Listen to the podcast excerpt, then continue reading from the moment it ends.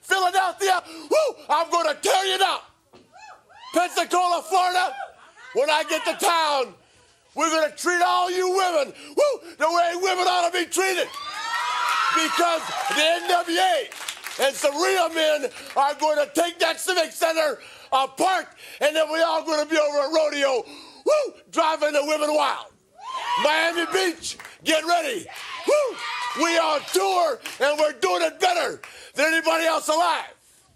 Now, Buddy Landel, it's so hard for me to sit back here in this studio looking at a guy out here hollering my name when last year I spent more money on spilt liquor in bars from one side of this world to the other than you made. You're talking to the Rolex wearing, diamond ring wearing, kiss stealing, woo, wheeling dealing, limousine riding, jet flying, son of a gun, and I'm having a hard time holding these alligators down.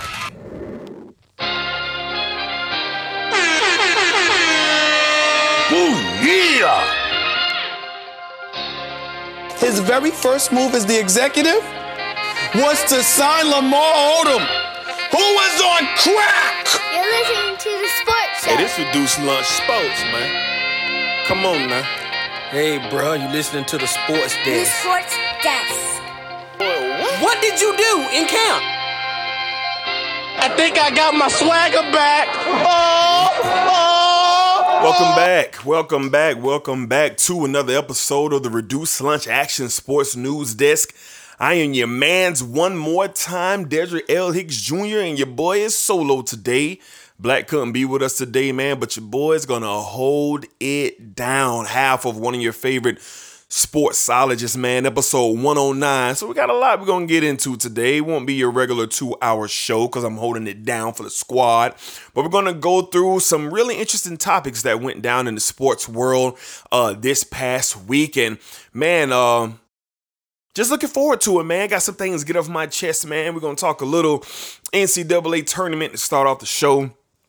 We're going to talk some WrestleMania. We're going to talk some uh, Los Angeles Lakers, of course. We're going to talk Russell Westbrook versus Stephen A. We're going to talk about uh, NFL Pro Days that took place. We're going to go to Alabama. We're going to go to Florida. We're going to go to Ohio State. And uh, we're going to get into some other news, man. And I am going to get out of you guys' ear. But uh, like I said, hope everyone is doing well. But let's go ahead and kick off the show, man. So, wow.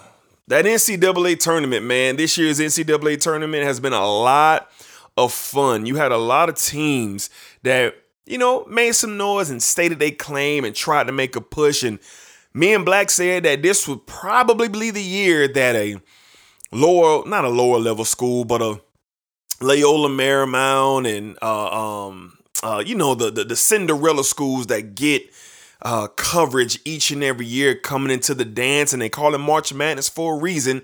And an unlikely Cinderella this year, uh, the UCLA Bruins, the 11 seeded Bruins, uh, fought and fought and fought to get to the Final Four when they went up against the number one team in the country, the undefeated Gonzaga Bulldogs. And man, what an instant classic that we all witnessed. The Zags getting it done in OT 93 to 90. But I must say, this was probably the best college basketball game that I had seen in quite some time. And reason being, we had at least 20 different lead changes. We had thrilling moments late in the second half, thrilling moments in overtime, a last second buzzer beater to win the game for the Zags. And it was just everything you could ask for and then some. And we only hope that the national championship game is on that level or even uh, even better than that as the Zags get ready to take on uh, Baylor for the national championship on Monday night. But I want to say these kids for Gonzaga, man, they've been undefeated. They've been dealing with pressure all year long.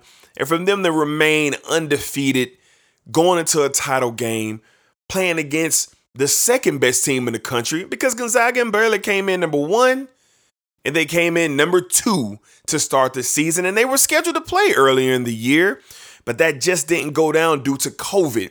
And it's ironic that the basketball gods aren't going to let those two teams get away without playing. So even though you might have wanted a Loyola Marymount or Iona or a small school like that to make it to the title game, I think I can speak for everybody that's going to be paying attention to uh, this year's national title game. You're not upset that you have the two best teams all year long playing for the national championship in Gonzaga and uh, Baylor, and it's been a pretty good tournament.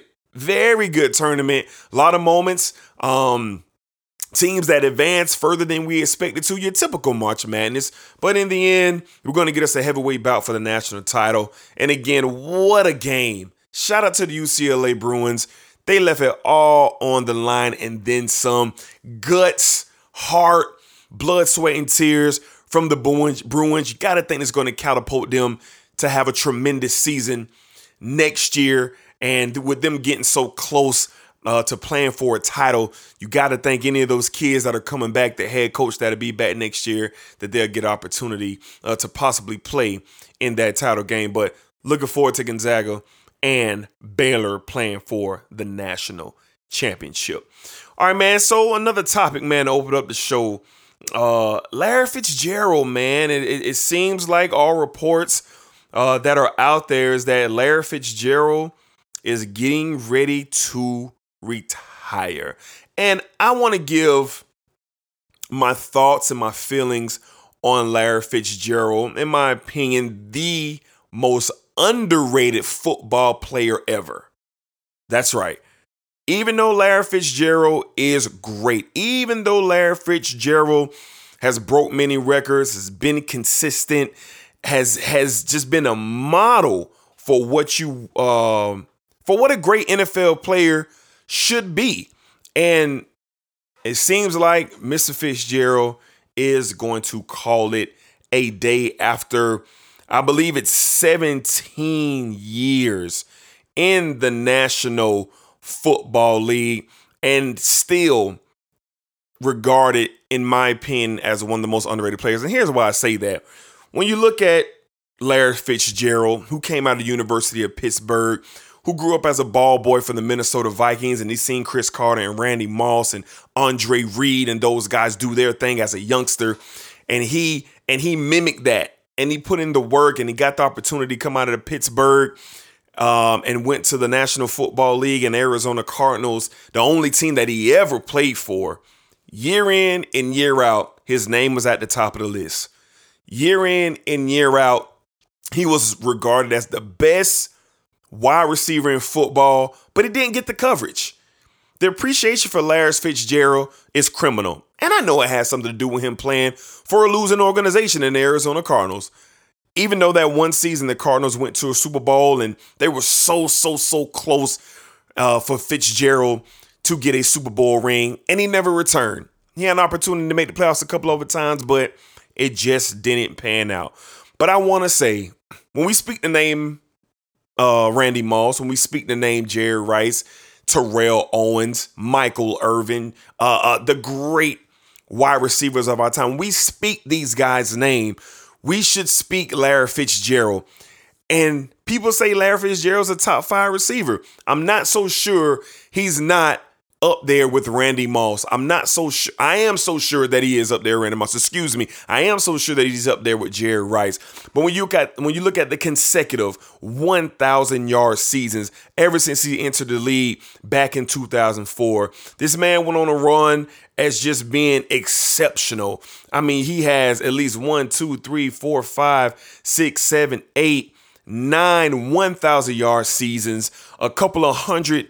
Uh, ball catches uh seasons in in in his uh career and I think it's I think it's criminal that he's not celebrated like Moss and he's not celebrated like Jerry Rice. He's not celebrated as Terrell Owens. And we know antics bring you popularity. A la Terrell Owens, a la Randy Moss. But what about the guys who work hard? What about the guys who wake up every morning, grab their bags, get to work, work hard, stay in the office, get better, be a leader over and over and over again for 17 years? This is what we saw Larry Fitzgerald do. And I am here to tip my cap. If indeed Larry Fitzgerald retires, which all reports indicate that he will, especially with the addition of AJ Green to the Cardinals. Um, Larry, we appreciate you here at the Sports Desk. Farewell on a fantastic career. I could definitely see uh, Larry Fitzgerald doing some things, maybe for NFL Network or Fox or NBC or CBS or something like that. But when you talk about the greatest ever, don't let too many names go by before you mention Larry Fitzgerald. All right, man, we're going to move along in the show.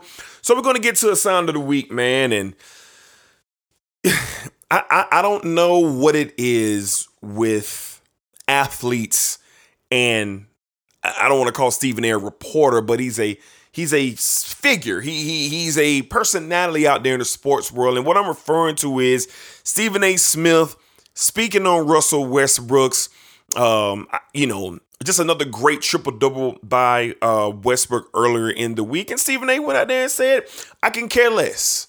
Don't talk to me about Russell Westbrook's triple double stats. He's always come up short as a player. So I'm going to play a clip of Stephen A responding to pretty much people saying, you know, after hearing Westbrook speak that, you know, he's not uh, driving into the negativity. He's a champion. The circumstances that he's come from, he works hard each and every day. His wife jumped in as well. And Stephen A. took the time to kind of, I guess, respond to those comments. So I'm going to play a small clip of uh, Stephen A. Russell Westbrook's teammates, contemporaries of Russell Westbrook, people in the NBA community, or whatever. I would ask everybody to go back and look specifically at what I've said about Russell Westbrook, not just yesterday, but his track record. What did I say about his track record? This is a sensational athlete, the most athletic point guard in the history of basketball, destined for the Hall of Fame. I said all of those things. But you've come up short. You were with Kevin Durant when you had a 3 1 lead, and you lost it to Steph Curry and the Golden State Warriors being up 3 1. Kevin Durant departs. We got on Kevin Durant for leaving you high and dry. The next three years, you get bounced out in five by James Harden in Houston. You get bounced out in six, if I remember, by Donovan Mitchell. You get bounced out in six by Damian Lillard, who not only dropped 50, but waved goodbye to you after hitting that long three over Paul George. That's what happened. Then you go to Houston last year. And what happens? You fall in the playoffs, albeit to the Lakers. That's what transpired. And now you're in Washington, D.C. with Bradley Beal as your uh, uh somebody turned down because they got an echo in my ear. I'm sorry. But now you're teammates with Bradley Beal in Washington, D.C. You're 13 games under 500, and everybody wants to talk about your numbers. What I was saying, Mrs. Russell Westbrook, along with Mr. Russell Westbrook, is that you've been so phenomenal with the numbers. We don't care anymore about the numbers. We know what you can do. You won a league MVP, averaging a triple double. The first time that was done since Oscar Robertson did it in 1962. You're averaging a triple double now. That particular season, you won league MVP. You registered like 42 triple doubles in a season. We know what you can do with the numbers. What about the chip? What about the championship? Because you've been to four conference finals. Now, if this was Zion Williamson, we praising the numbers. If it was Luka, we praising the numbers. If it was somebody that never was on a championship caliber team, we gonna praise the numbers and lament the fact that he's got to carry this shoulder all by himself. That is not Russell Westbrook. All right, yeah. So that's a small clip from Stephen A. and his response to uh, Russell Westbrook and uh, his Westbrook's wife Nina Westbrook after you know Stephen A. saying nobody cares. And here's my take on it. Stephen A. makes a lot of great, valid points about this. I'm a Russell Westbrook fan. I feel like outside of LeBron James, Kobe Bryant, Michael Jordan, Shaquille O'Neal he is the most athletic, Giannis Antetokounmpo. He is the most athletic, freakish um, talent that I ever seen. I mean, his power, his strength, his speed, just so miraculous at the things that he can do on the basketball court. And for him to average a triple double and win the league MVP and do this now over the past five seasons repeatedly. But when you look at the legacy of Russell Westbrook, will it be based on a championship? Will it be based that he didn't get one? Because it doesn't look like Russell Westbrook at this point in his career is going to be in a position to win a title. But does it does it warrant the slander? Does it warrant the we don't care? Does it warrant oh excuse his numbers because he's been in the league oh so long? Does it warrant that? And and I don't think it does. I don't think it does. I think Westbrook as being a point guard, what point guard has been given the the the the, the heaviness, the the expectation? Who? What? N- give me one. Who has been given that type of pressure? I mean, we're not talking about Magic Johnson here, Isaiah Thomas here. Give me a point guard. Chris Paul, maybe? I can't think of one that has had the, I ain't gonna say unfairness, but I guess when you're as, as talented night in and night out, and there's many nights that Russell Westbrook has been the best player on the floor. You watch basketball games. You talk about nights when he's on the floor with LeBron James, Anthony Davis, Kevin Durant. You can't teach effort. You can't teach strength. You can't teach speed. You can't teach heart. And that's what Westbrook gives. So I'm thinking to myself, Westbrook's response to Stephen A is classic. He's right. Westbrook knows where he is in his career. He knows the opportunities that he's had, but that doesn't warrant him being a first ballot Hall of Famer. That doesn't warrant him of being a top 50 player of all time, in my opinion. But when we want to throw the championship angle on Westbrook, does he fit the category? We threw the championship angle on Kobe. He couldn't win without Shaq until he did. We threw the championship thing on Kevin Durant. Will he ever win? Because Kevin Durant was veered as the best player, one of the best players in the league. LeBron James, one of the best players in the league. We did that to LeBron. Will he ever win the title? But I think we're reaching when we say, oh, Russell Westbrook, who cares what you're doing? Putting up phenomenal minutes. You haven't won a ring. When we look back at 3 1 versus the Warriors, until this week, I've heard nobody put that on Russell Westbrook. That was all Kevin Durant.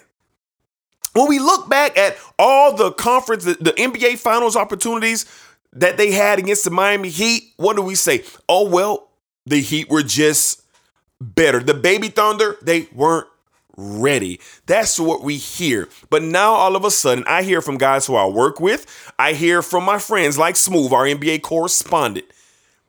No one seems to want to give Russell Westbrook his just due as the as being the great basketball talent that he is and putting championship expectations on a point guard who have we haven't done that to since Magic Johnson is something that I want to question.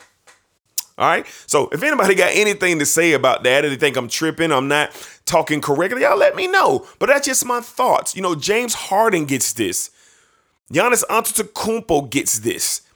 Like there's there's these these are the guys Anthony these are the guys who gets that pressure on them to win championships. Even though Westbrook is a MVP, I understand that. Don't get me wrong, I do. But let's keep it real. Russell Westbrook was awarded the MVP because he done something that no one ever thought would happen in this modern day of basketball. And that's what it was. And that's what it is. All right, man, let's transfer over, man. So it is WrestleMania week starting this week. Next Sunday is the showcase of the Immortals out in Tampa. We have so many things that are going to take place next weekend at WrestleMania, but I just want to go over a few things, man. I just want to I just want to talk just a little bit about some of my favorite moments at WrestleMania and, it, and it's it's it's it's an exciting time and I'm just really really looking forward to next weekend uh watching WrestleMania. So I'm going to play one of uh let's see. Let's, let's play a classic. Let's play a class. Let's play some Triple H real quick. All right. So I'm going to talk about a few moments as we lead up to WrestleMania next Sunday on the WWE Network on Peacock. But um, I got a couple things here I just want to run through. And I was watching some things um last week, and I was watching WrestleMania 10. And we all know the birth of Stone Cold Steve Austin was, I think it was WrestleMania, it wasn't 10. I think it was WrestleMania 13. I don't know, forgive me. WrestleMania 13. I, yeah, I think I'm right. WrestleMania 13. Well, anyway, you had Stone Cold Steve Austin, Bret the Hitman Hart. Bret Hart was turning heel as a good guy, and Stone Cold was a bad guy turning heel as a bad guy. It was crazy. The narrative of wrestling was changing, and boy, did these two superstars put on a match for the ages, ending in one of the most graphic scenes in wrestling history. Bret Hart has Stone Cold in the sharpshooter, blood just just pouring down his face in an I Quit match. Stone Cold Steve Austin never said he quit and passes out from the pain of the sharpshooter. Well done by both guys. Just an intense moment in WrestleMania history. And I had to be reminded of the lead up, man. How uh, Stone Cold was attacking Bret Hart, and Bret Hart just flipped. He just turned on everything that he was about, and it just made a beautiful, beautiful scene uh, for WrestleMania. So y'all go back and check that out. I do believe it was WrestleMania 13. I believe Stone Cold Steve Austin, Bret the Hitman Hart in an I Quit match. Man, I promise you, you'll be entertained. A couple of other key moments for me in WrestleMania history. WrestleMania 6, the ultimate challenge. You have the world, I've spoken this many times. Of course, I have a hoodie with it, one of my favorite moments ever. You have the WWF champion Hulk Hogan, the Intercontinental champion, the ultimate warrior. And a, in a explosive, explosive match, man, in Toronto Sky Dome. It was just just intense. I went back and watched that match uh, just the other day, and boy, what the Warrior and, and, and what Hogan were doing was it, it, it's like it haven't been done since. I know we had Rock and we had Austin. I know we had um, you know, when the Undertaker would, would face Triple H in, in those two years when the streak uh, was on the line. But I, I gotta keep it real with you, man. Like, it's nothing like seeing that old footage in the Toronto Sky Dome with Hogan and the Ultimate Warrior, title for title, Warrior coming out on top, holding both titles, fireworks going off.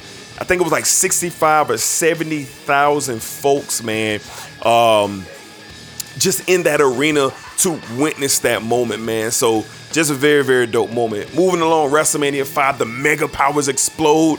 Top five storyline in wrestling history. Hulk Hogan, Macho Man Randy Savage, Miss Elizabeth in the mix. The builder was great. The match was just a tragedy. Hulk Hogan should have lost to Macho Man, in my opinion. Savage was riding high. But of course, Hogan had the juice, man. Hogan had the juice and he reclaimed the WWF Championship. Next up, the streak, man. The streak was broken by Brock Lesnar in WrestleMania 30 when you see the video, you kind of feel like this man is going to kick out. you just feel like this man is going to kick out. I'm saying the Undertaker out of the 20th F5 that he received, man. But just a pivotal moment. Me, black couple of friends of ours, uh, were out at the Buffalo Wild Wings when we witnessed it, man. And of course, you got the iconic shot of that guy, the fan, with his eyes poking out of his head. Um, just iconic. You just you can't beat that that type of energy. And even though it sucked, it provided a memory that the WWE will have forever. They'll always be able to revisit it. They'll always be able to uh, make a documentary, a movie, even anything, especially with The Undertaker retiring and going off into the sunset as a superstar in the WWE. Um, it's just something that just sticks with you, okay? And my last one that I want to talk about, probably, probably my a top three match for me all time WrestleMania 26, Hell in a Cell. Speaking of The Undertaker, Undertaker, Triple H, Shawn Michaels, the Heartbreak Kid as a special guest referee. And you want to talk about emotions, highs and lows, and stomach turning and sweating and nail biting. You just knew that the streak was in danger over and over again. And Triple H at this time was just, um, he was just an assassin in the ring. His energy was unmatched, even not by The Undertaker, in my opinion. If you minus the entrance of The Undertaker and just stick to the ring, Triple H's aura was probably at its peak during WrestleMania 26, in my opinion. I'm talking about beyond DX and everything. But the moments that that match created during the match, after the match, which The Undertaker won, I still believe if they were going to break the streak, Triple H should have done it with that sequence with Shawn super kicking Undertaker, Triple H grabbing him pedigree in one, two, but there was a kick out.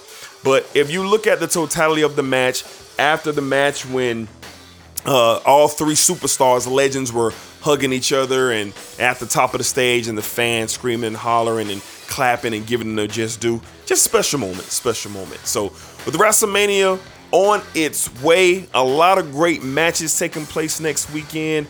Pretty much, man, uh, an exceptional exceptional event that we are going uh, to get next weekend, and just a couple of matches um, that me and Black will be talking about next week because I believe WrestleMania will be happening as we're recording next week. But you got Sasha Banks and Bianca Belair for the SmackDown Women's Championship. Really looking forward with that. Bobby Lashley, Drew McIntyre for the WWE Championship. Um, you also have Braun Strowman and Shane McMahon in the steel cage match. Looking forward to that. You also have uh, uh, Kevin Owens and Sami Zayn, uh, a dream matchup, so to speak, from the NXT in Japan days. Uh, Big E and Apollo Crews for the Intercontinental Championship, huge. And to me, the two highlighted matches of the well, it's three. Bianca and Sasha is one. Second is Reigns, Edge, and Daniel Bryan for the Universal Championship. I got a feeling something's going to happen there. We're going to get a new champion. I really feel that we're going to get a new champion.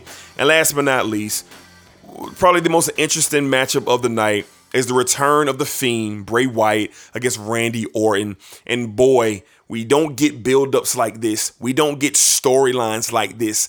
And and and and, and now we have one. It's been culminating probably since I want to say December of 2020, and now we're in April, and we're going to finally get the finale of this rivalry with the Fiend and Randy Orton. And boy, am I looking forward to it. And one more Raw left, one more SmackDown left before WrestleMania, and we'll see what other developments take place. But again, WrestleMania 36, I believe. Uh, hold on, I want to get this wrong. Is it 36 or 37? WrestleMania 37, April 10th, April 11th, two night event, WWE Network, Tampa, Florida. All my wrestling fans out there, I know y'all excited like me and can't wait to break down what took place um, after it's all said and done. All right. All right, man. So we're going to move along out of that into what are we going to talk about next? Again, like I said, Black couldn't be here with us today, so I am holding it down for the guys. Uh, it's not going to be your typical two hour show, um, but we know we're going to get it in. So we're about to get into the meat uh, of the show. We're going to get ready to get into uh, the National Basketball Association. And, you know, last week, me and Black got off. We had had enough of the Brooklyn Nets. The battle lines were drawn. Me and Black got a lot of frustrations off of our chest. And like my man Black said last week, if you ain't ride with Los Angeles Lakers, guess what, dog? I do not like you.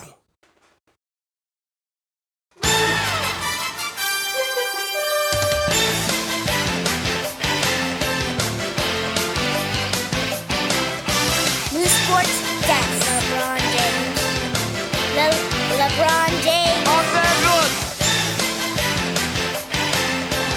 It's time once again.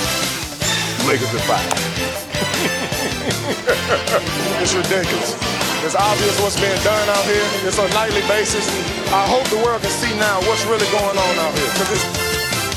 All right, all right, let's get into it, man. So, of course, last week was the trade trade deadline for the NBA, and we had, you know, some significant moves. You know, we had, of course, the pickups for the Nets grabbing LaMarcus Aldridge. You had the Clippers uh, grabbing Rajon Rondo, the Lakers grabbing Andre Drummond. Um, some good movement in the league, and now that the NCAA tournament is winding down, it is time for the NBA to go into its home stretch. It is time to um we're getting close and close to the playoffs. Now this year the NBA has added um a, a play-in tournament that we saw in the bubble uh last year and I liked it. I, I liked the play-in tournament. I thought it was pretty good and uh, I think the play-in tournaments are ready to be held on May the 18th but really looking forward to um to seeing how it goes down and I pray to God that the Los Angeles Lakers are not in a play-in game We are taking our lumps right now due to injury, man, but we're still holding on to that number four seed. But talk about injuries, man. We were we've been kind of down and out since LeBron went down probably about two weeks ago. We know AD's been out pretty much the whole season. We had Drummond go down the other night. Thank God it's not a uh, uh, uh, crazy injury. It's crazy enough that he can't bend his big toe. Big Brook Lopez stepped on his feet against Milwaukee the other night and the toenail came off and you know my guy was bleeding all over his toes and my goodness just a mess. But thank goodness that andre drummond is going to be okay. But it's like the lakers just can't catch a break with the injury. And i've been worried this whole season ever since the bubble ended. I've been worried ever since the bubble ended. And why why have i been worried? Well we didn't get a full off season we literally had a month month and a half off and then we were back on Christmas Day. And now you're playing a game every other day. You had a long All Star break, of course, which was much needed. I believe the All Star break was like 10 days or something like that, the longest one the NBA has ever had. But just look around the league. You got Giannis in and out, Paul George in and out. Now LeBron's out, Anthony Davis out, Joel Embiid is out. A good, healthy portion of the league stars have missed time. Steph Curry, like, it's just going on and Kawhi Leonard's missed time just well he gonna miss time anyway in my opinion. Giannis has missed time. Um well Kyrie been missing time because who knows why Kyrie Irving is missing time. Who knows why he's missing time? Um but you know the Lakers are getting hit the hardest. And I know it's no one feels sorry for the Lakers. No one feels sorry. And that's cool. Uh, we're not asking for y'all to feel sorry for us, but let's be logical thinkers here.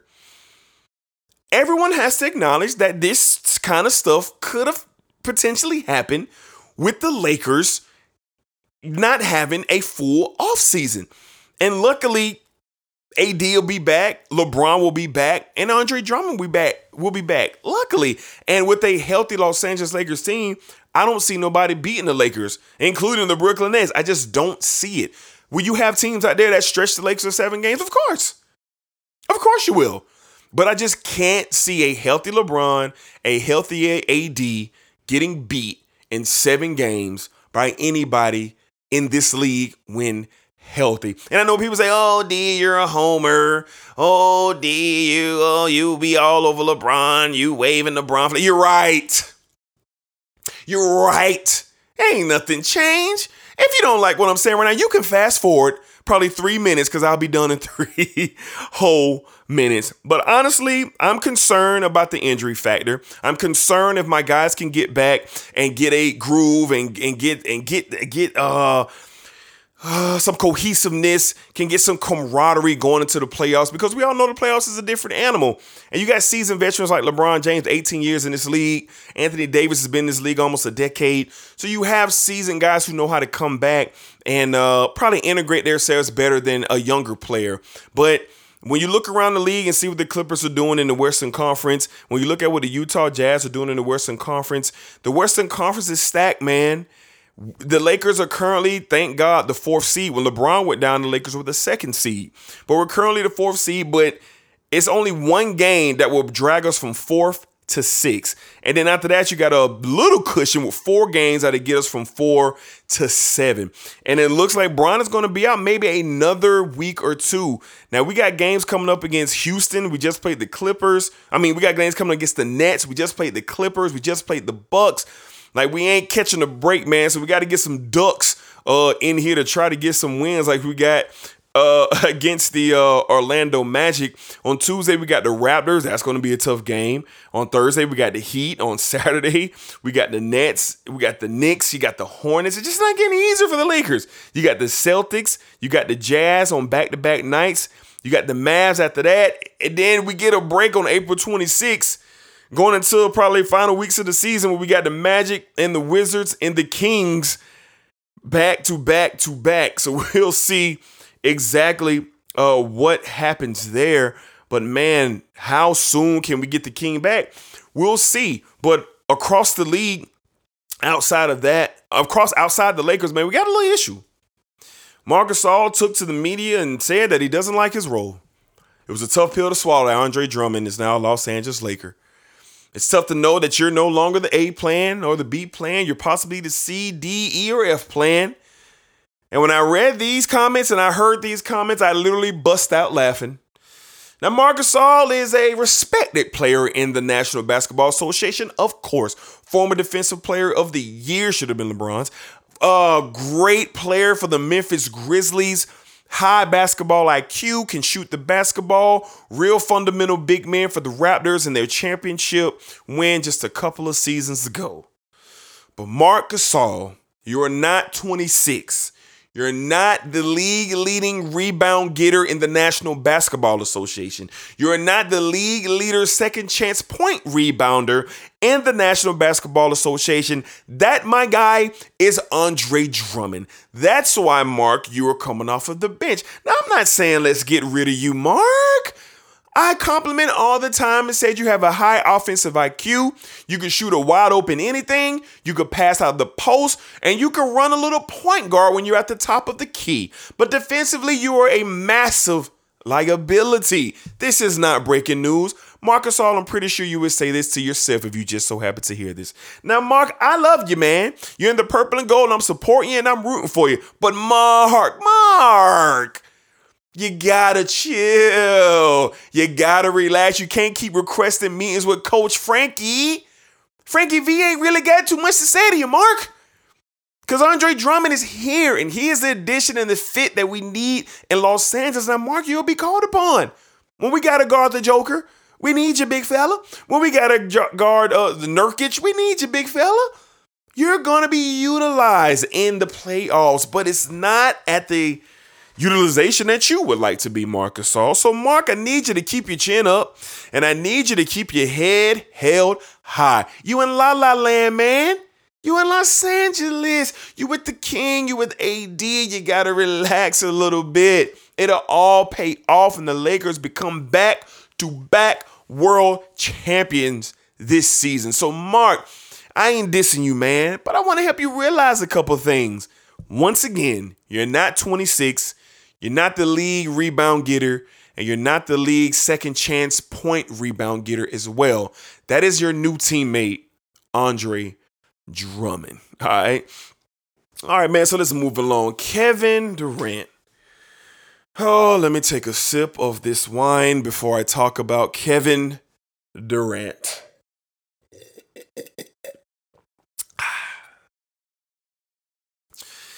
Now, how often do we have to have this conversation?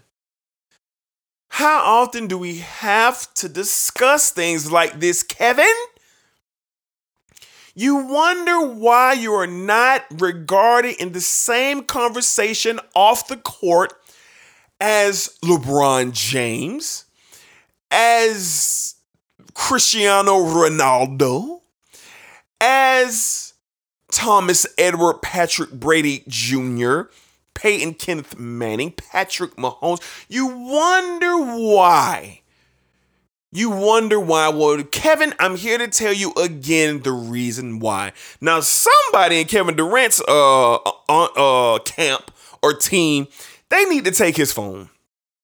They just need to take his phone. They need to restrict Kevin Durant from social media. In my lifetime, well, in the lifetime of social media, I have never seen an athlete with the thinnest amount of skin as Kevin Durant. And I know y'all know what I'm talking about already. Of course, earlier in the week last week, Kevin Durant was at it again. But this time, he got exposed, which I don't agree with, by Michael Rapaport. Oh, uh, actor, comedian. Now he's into the sports journalist world, part of the big three. Y'all know who Rapaport is. Y'all have seen him all week long. And I don't agree with Rapaport's way of snitching, so to speak, or rolling out conversations between him and Kevin Durant.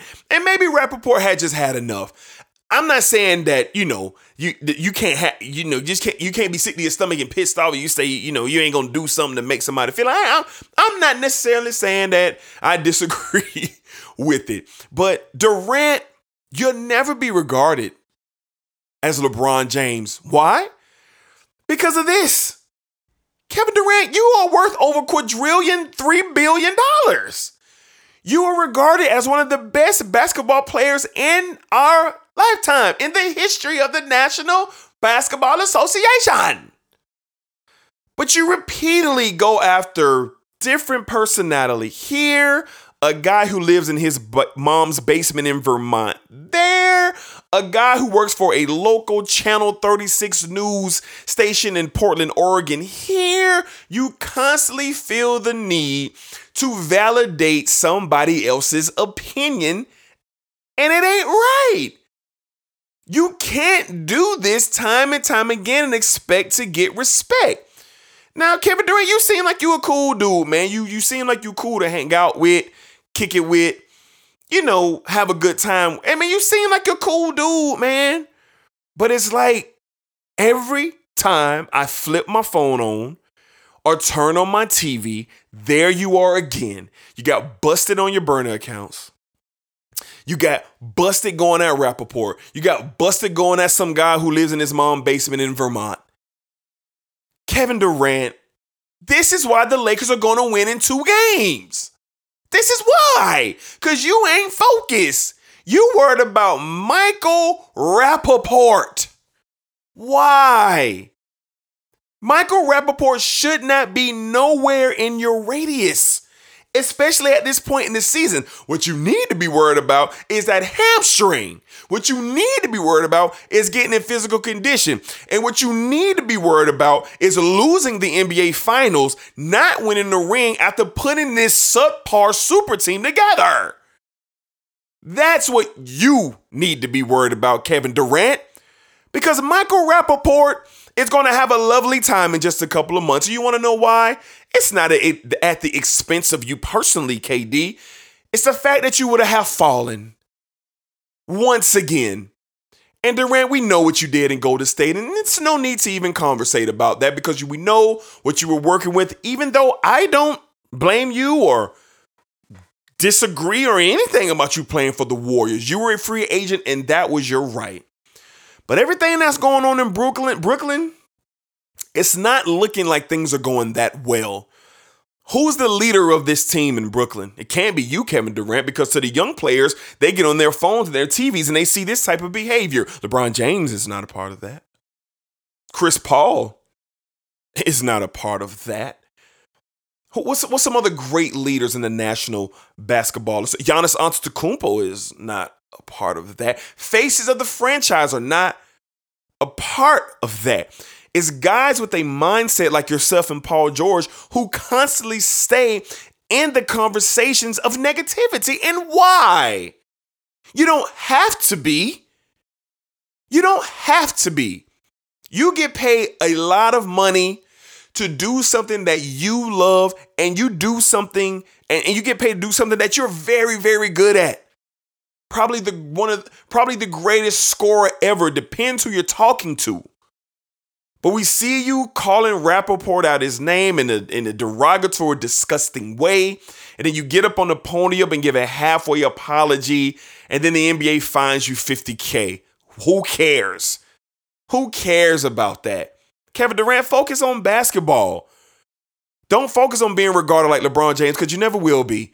Don't be focused on being regarded as Thomas Edward Patrick Brady Jr., Cristiano Ronaldo, Serena Williams, some of the GOATs of their sports. You won't be considered that because you're always in some juvenile, teenage, ridiculous rhetoric. And I'm sick of it, bro. Because it's unnecessary. Now, if you're going at another player, I'm entertained by that. Is it contradicting? No, it is not because this is somebody in your profession. This is somebody who knows exactly what basketball is all about, Kevin Durant, but you don't do that. You continue to beef for the kid that lives in his mom basement in Vermont, and you beef with Michael Rapaport. Kevin D, Kevin Durant, I don't know what this is going to prove, my guy. But reevaluate and focus on your hamstring and focus on being the leader to your team. And if you just so happen to hear this, Desiree L. Higgins Jr believe it or not, is a fan. I love to watch you play.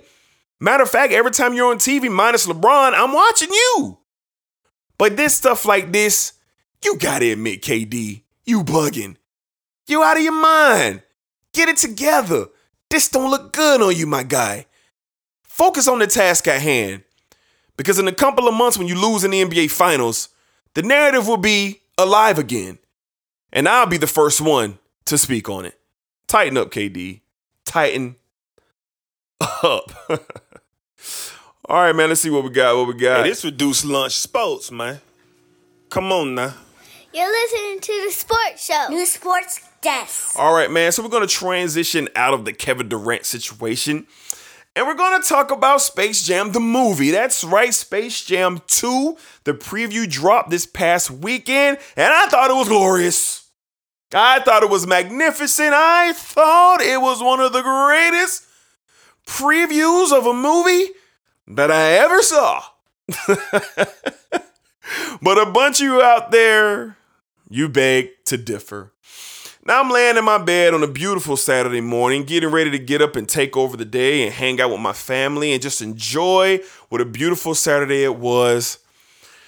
And right on schedule, our college football correspondent, Cedric Farr, rattles my cage at a slight tweet that read specifically Space Jam 2 trailer, blah.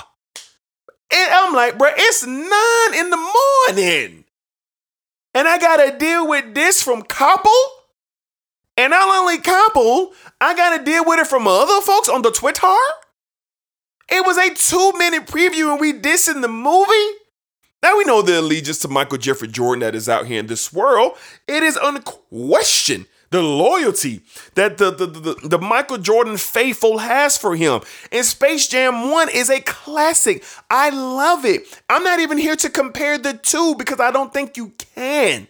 Of course, you're going to be put in a position to have to do it, but I'll never compare the two. These are clearly two different movies in two different lifetimes. I believe the first Space Jam came back at, out in like 95 or 96.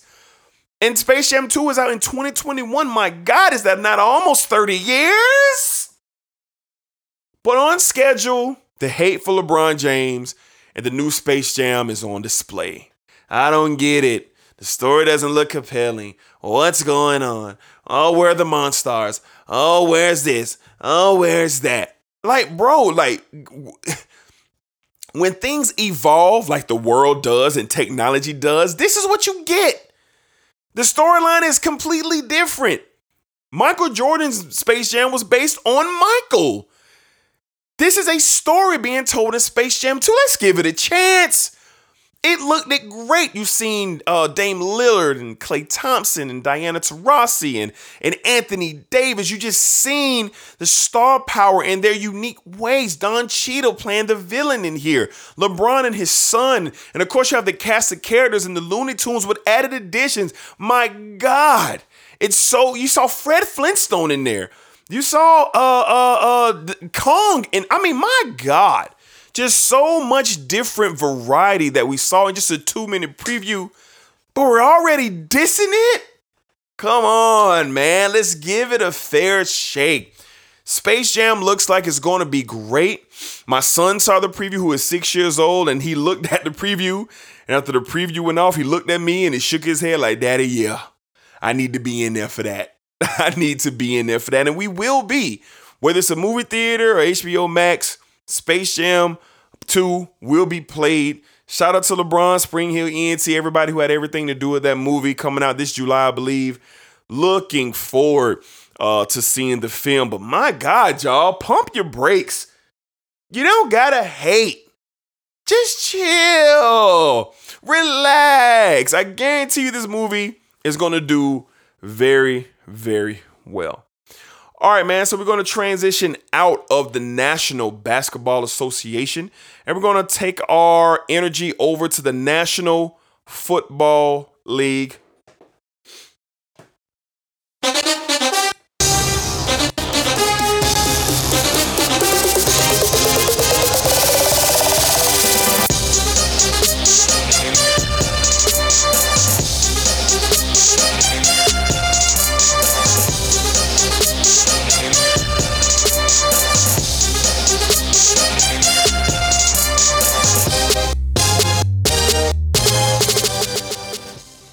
All right, all right, all right. Let's get into it, man. The National Football League.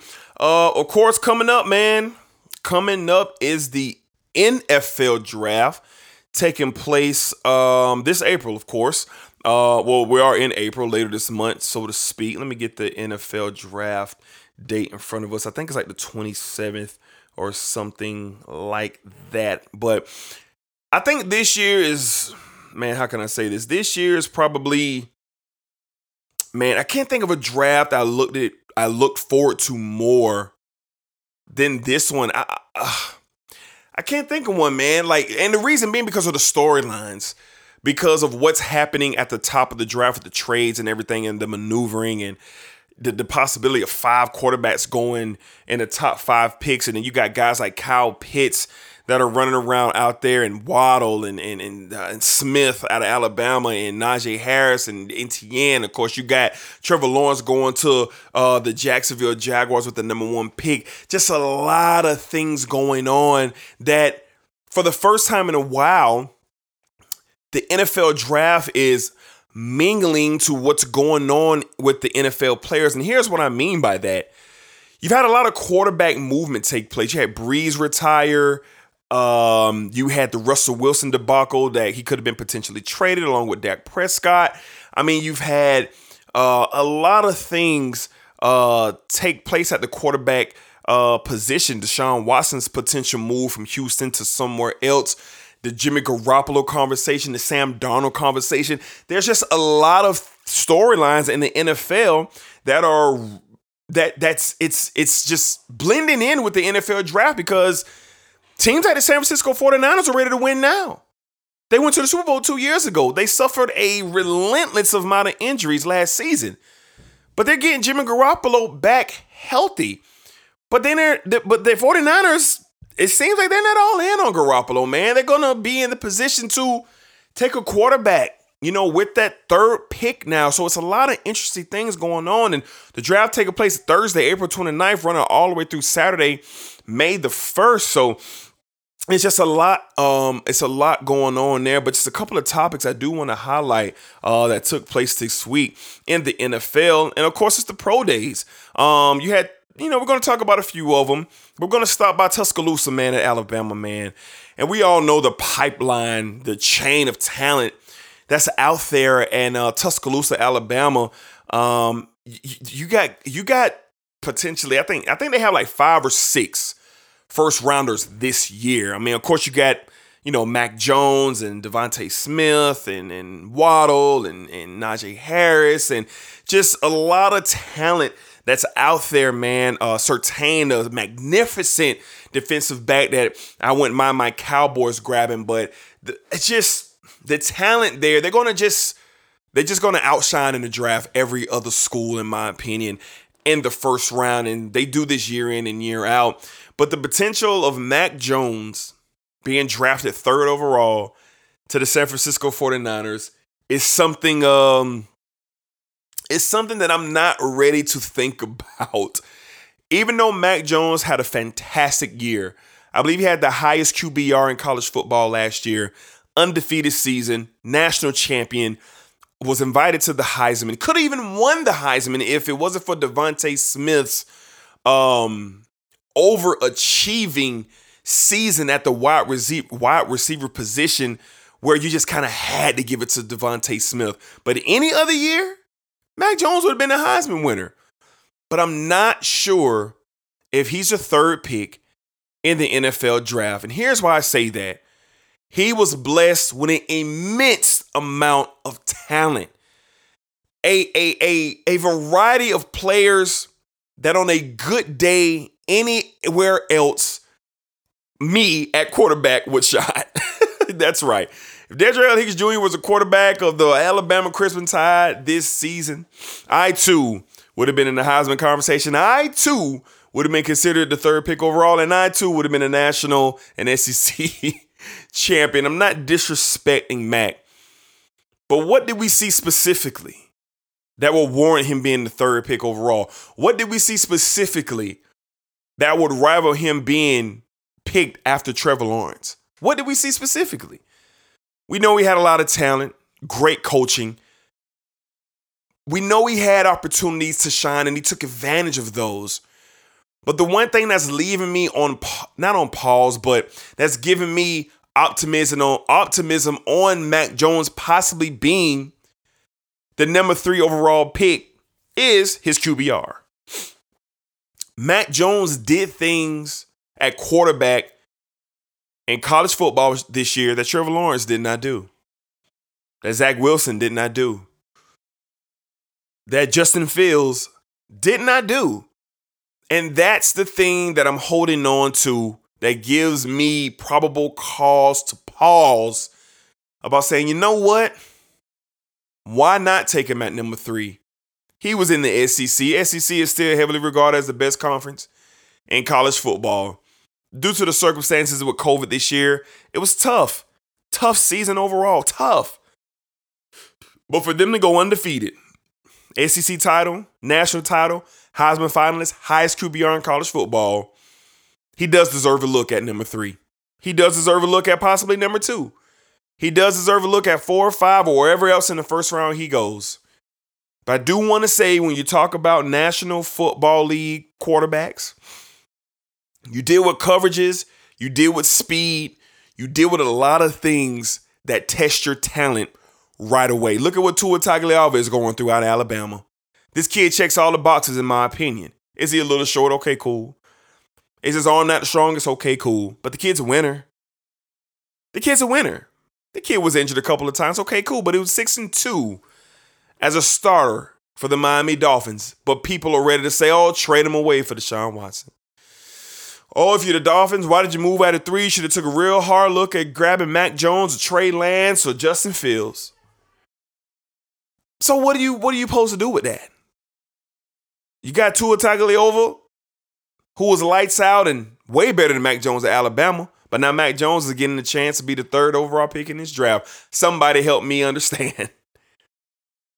But I will say his QBR and his big play passes and big time moments, they were up there. And he does deserve the look. But will he pan out three overall? I guess we'll have to wait and see. So I'm basically saying in less than two to three weeks, you can hear Mac Jones' names being called at number three to the San Francisco 49ers. And then what? And then what? Can't wait to see how that unfolds. All right, man, we're going to go to the University of Florida. The Florida Gators had their pro day, and there's only one name there. It's Cal Trask.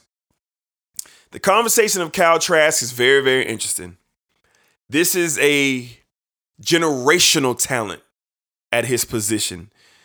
This man possesses a skill set that is rare, that is unique, and that is head scratching because a man that big shouldn't move that fast, shouldn't jump that high, shouldn't dominate like he dominated. And there's a bunch of teams who can use this guy.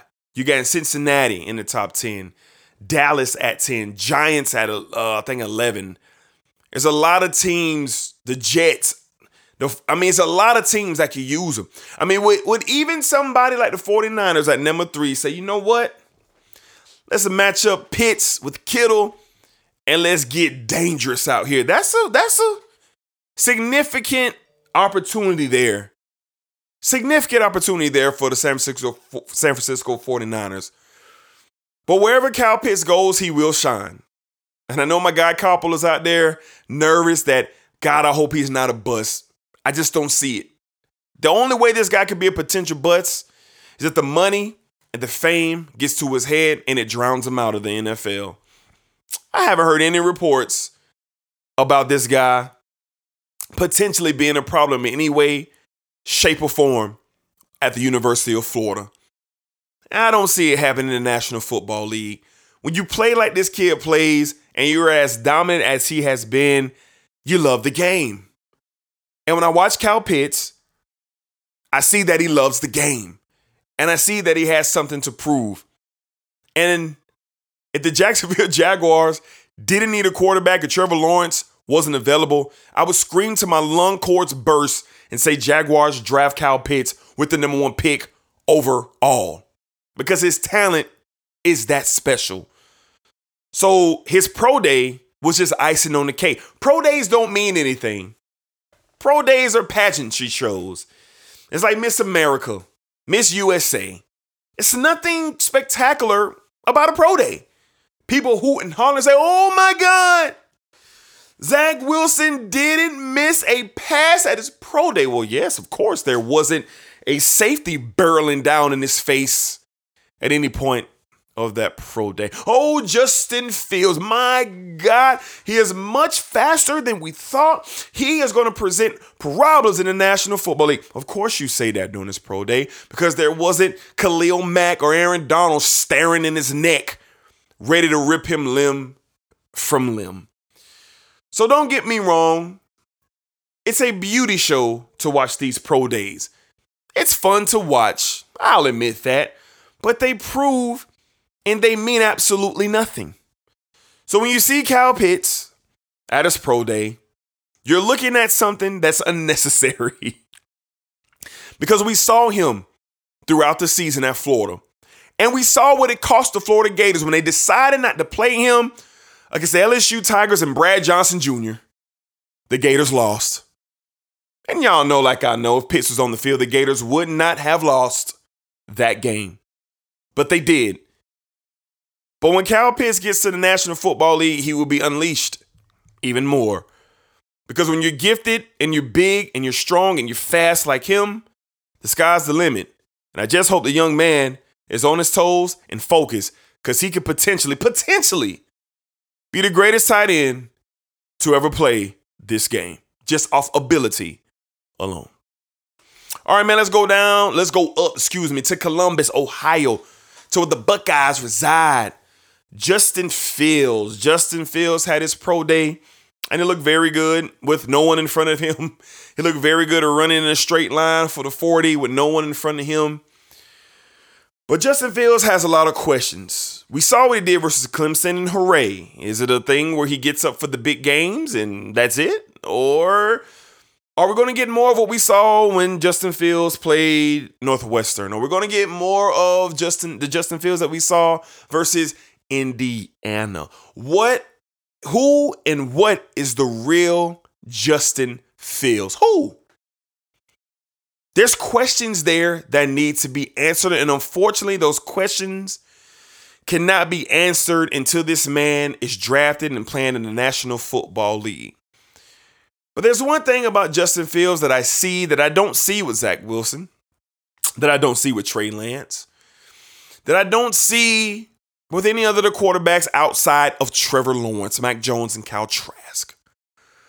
I see a guy whose skill set could make him a top five quarterback in the National Football League. I see a guy who can throw it beautifully, strong on and throw it deep. I see a guy who's great with his legs, who's quick, who's elusive, who can fall forward every time and get that first down. I see a kid with immense talent. Most talent in this draft outside of Trevor Lawrence and Kyle Pitts. Yeah, that's what I see. But the one thing about the NFL that you can't get away with like you got away with in the Big Ten is one week you're going to face the Kansas City Chiefs, and then the following week you're going to face the Dallas Cowboys, and the week after that you're going to face the Baltimore Ravens, and the week after that you're going to play the Buffalo Bills. It's not like in the Big Ten when one week you got Rutgers, Maryland, you squeeze in maybe a top 25 Michigan State team, and then you close out the season against maybe a top five Michigan team. It's not like that. The Big Ten is a conference where those players come to the NFL and they get a rude awakening. In my opinion, the Big Ten is a hard hitting league, but that's about it. When you look at that conference from top to bottom, it's not much eliteness there in the football world. You got some schools who come around every now and then, they're pretty good Michigan State and Penn State. But Ohio State is the, the main attraction, and they are consistently doing it. And that's all. It's not Michigan. It's not Purdue. It's not Northwestern. It's not Indiana. It's the Buckeyes. And what Justin Fields has to realize, and I hope he does, and I hope he's getting it in his head and, and getting prepared for this, that if you go to a team like the Atlanta Falcons or if you go to the Carolina Panthers, wherever you go, one week you're going to be looking at Tom Brady. And the very next week, you're going to be looking at Patrick Mahomes. And the very next week, you're going to be looking at Aaron Rodgers and Josh Allen, Lamar Jackson, all the elite talent in the league. Aaron Donald will be staring you right in your face. Khalil Mack will be rushing you from the left and the right side. So Justin Fields, my question is for him that can he be consistent in the National Football League? Because when I see him struggle against Indiana and Northwestern, and he then he goes and shines against Clemson, it gives me pause. It gives me an opportunity to really ask myself: Is Justin Fields going to be a bust in the National Football League? I think the question is fair, and really, really think about it. Go back at what he did this year and what your eyes saw and think about what he has coming up in the National Football League. And maybe you'll understand just exactly what I mean by that. All right, man. So that kind of wraps up the National Football League. So we're leading up to the draft. So each week we're going to be talking about um, a different player or different players different news that comes out about the draft. We're going to have a draft special. Shout out to Rashad Robinson, our football correspondent. Freddie Bricks, he's going to be in the building for the draft as well. Of course, Black and myself will be here as well. Okay. So, you know, a lot of stuff coming up with the draft. Very exciting time. One of the most anticipated drafts that I could consider in a long time because both worlds are blending. You have everything that's going on in the NFL and everything that's going on with the prospects coming into the lead that's entering into this year's draft. I think it's fascinating, and I'm looking forward to see how everything plans out. Okay. All right, man. So that's pretty much going to wrap up everything. Like I said, this was not going to be your traditional show. I'm holding it down solo. Black couldn't be here today. So I didn't have nobody to bounce off anything with. It was kind of last minute, but we made it work, man. And we just want to give you guys something to hold you over throughout the week. Me and Black could be uh dropping that uh uh, uh wrestling nostalgic episode this week, man. We're going to be doing a lot of things, uh, reminiscing about the old days, NWO and Stone Cold and Hulk Hogan and Sting and Randy Savage and John Cena and The Rock. We're going to be reminiscing on on superstar highlighted shows, man, from our time. And we think it'll be a good listen for all those who are interested in the nostalgic era of wrestling, the Attitude Era, the WCW Nitro era, and that all that, the Monday Night Wars and so forth and so on. Okay. Before I get out of here, I do want to mention uh one last thing uh, kind of like uh, my last good minute, so to speak, before we get into other news. And I do want to talk about this whole MMA pain, how how the MMA fighters are getting paid versus how boxing is getting paid. And I just have one small thing to say. Of course, y'all seen Jon Jones, you know, rightfully so want to get paid more than eight to ten million dollars to face Francis Ngannou, and rightfully so. You hear a lot of people coming out in the MMA world and the UFC in particular talking about getting paid, getting paid, getting paid. Here's one thing that I realized over the week that the UFC is the premier organization in mixed martial arts. It's not Bellator, it's not one championship, it's not bare knuckle uh, champion, it's not none of those. It's the UFC. And the UFC holds the cards to opening up the piggy bank, the purse, the wallet the bank account, so to speak, for these fighters. And I applaud Jon Jones for taking a stand. Everybody's not Conor McGregor, and Conor McGregor is bringing something to the table. He has a very lucrative whiskey, Proper 12. You see it everywhere. Conor McGregor made $45 million in a loss to Dustin Poirier this past, um, not this past summer, I guess earlier this year in January. Conor McGregor is going to make another 45 to 60 million dollars when he fights Poirier again this July 10th. Why? Because he's bringing something to the table. But what about the fighters that don't bring nothing to the table? They just bring their heart, they just bring their guts, their sweat, their tears, their work ethic, like Jon Jones, Francis Ngannou, Stipe Miocic, Max Holloway. We could go on and on and on about the great fighters of this sport, Amanda Nunes, and and so forth and so on. When will the UFC pay these people what they're worth? Well, The day that they pay them is when all these great fighters get together and take a stand and say, we will not fight unless these mm, uh, demands are met. And you can't tell me it won't work because if Jon Jones, Amanda Nunes, Francis Ngannou, Stipe Miocic, the big stars of the UFC say we ain't fighting until we get what we deserve, then guess what Dana White and UFC are going to have to do? They're going to have to pay these fighters like they deserve to be paid. And enough with the humble brag. Oh, I'm just so glad to be in the UFC. Enough of that. You earned your spot there. You're one of the best in the world there. And now these guys should be compensated like it. Everybody can't be Conor McGregor. Conor McGregor struck gold. He made $117 million facing Floyd Mayweather. He hit gold with Proper 12, the number one whiskey in the world. In the world. He's pulling over $100 million yearly due to the success of this whiskey. But all these other fighters who don't have that opportunity, they deserve the opportunity. Jon Jones should be getting paid 25 to 30 million dollars a fight. Amanda Nunes should be paid 25 to 30 million dollars a fight. Stipe Miocic, Francis Ngannou, Kamaru Usman, Israel Adesanya. These fighters should be getting boxing money. They should, but they don't. And I see cringy reports of what some of these guys are making in the UFC, and it's sad. So the only way it's going to change is if these fighters, if these fighters get together and they force the change. All right. All right, man. So we're gonna get into some other news, and then I am going to get out of here, man. Um, hope you guys enjoyed uh, me doing it kind of cowherd style today. Um, but Black will be back in next week. We might drop another show this week as well. But like I said, just want to put we want to put something out there for you guys to listen to uh, with everything that happened uh, in the sports world this past week. But let's get into some other news, man. We get out. All right, here we go. Here we go. All right, what we got? Oh, wait a minute.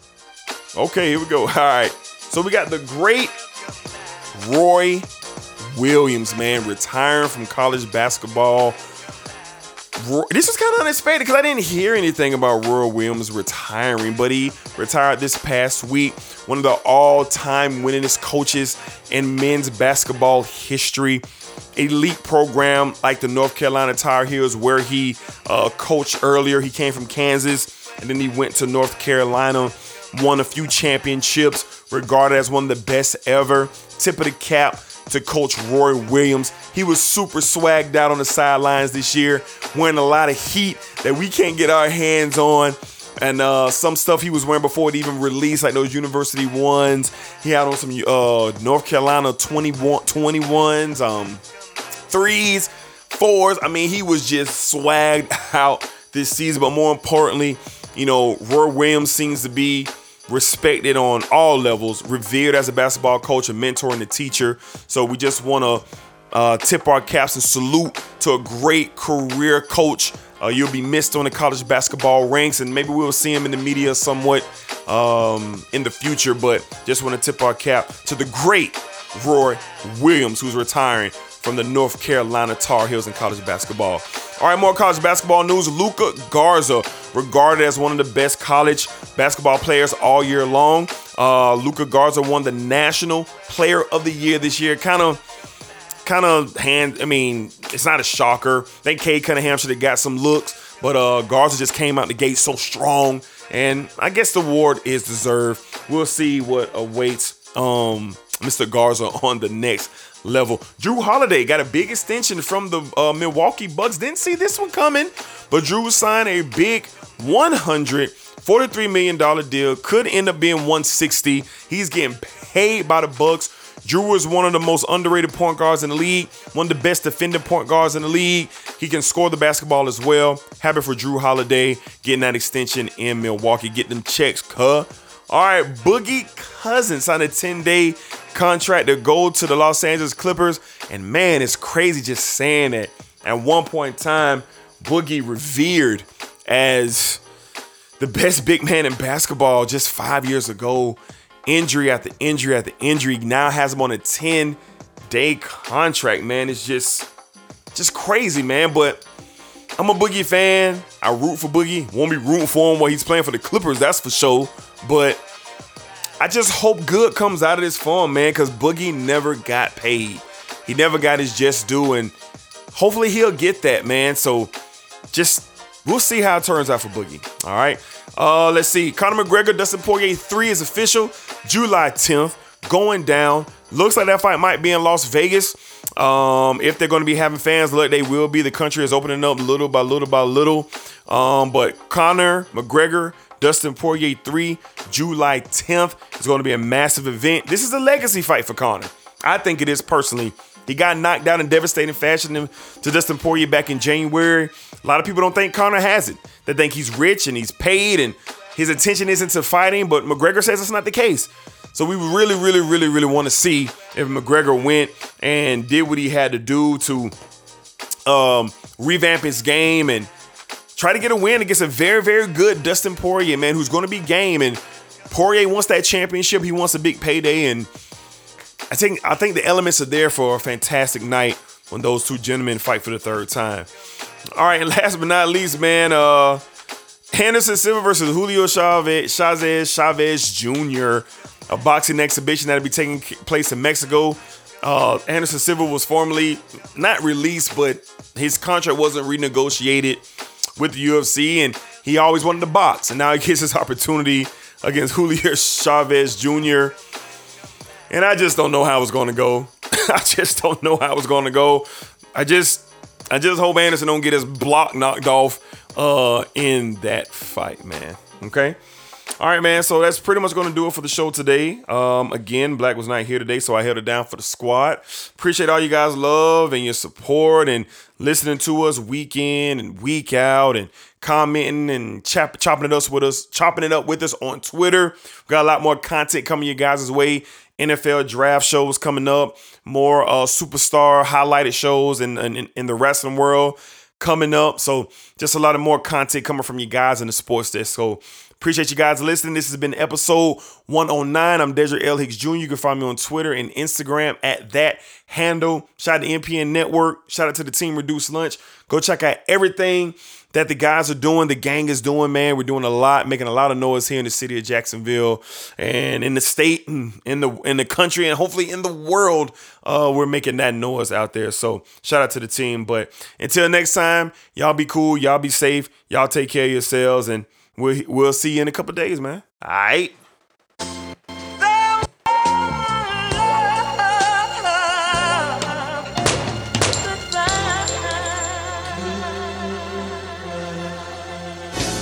Are you ready to go?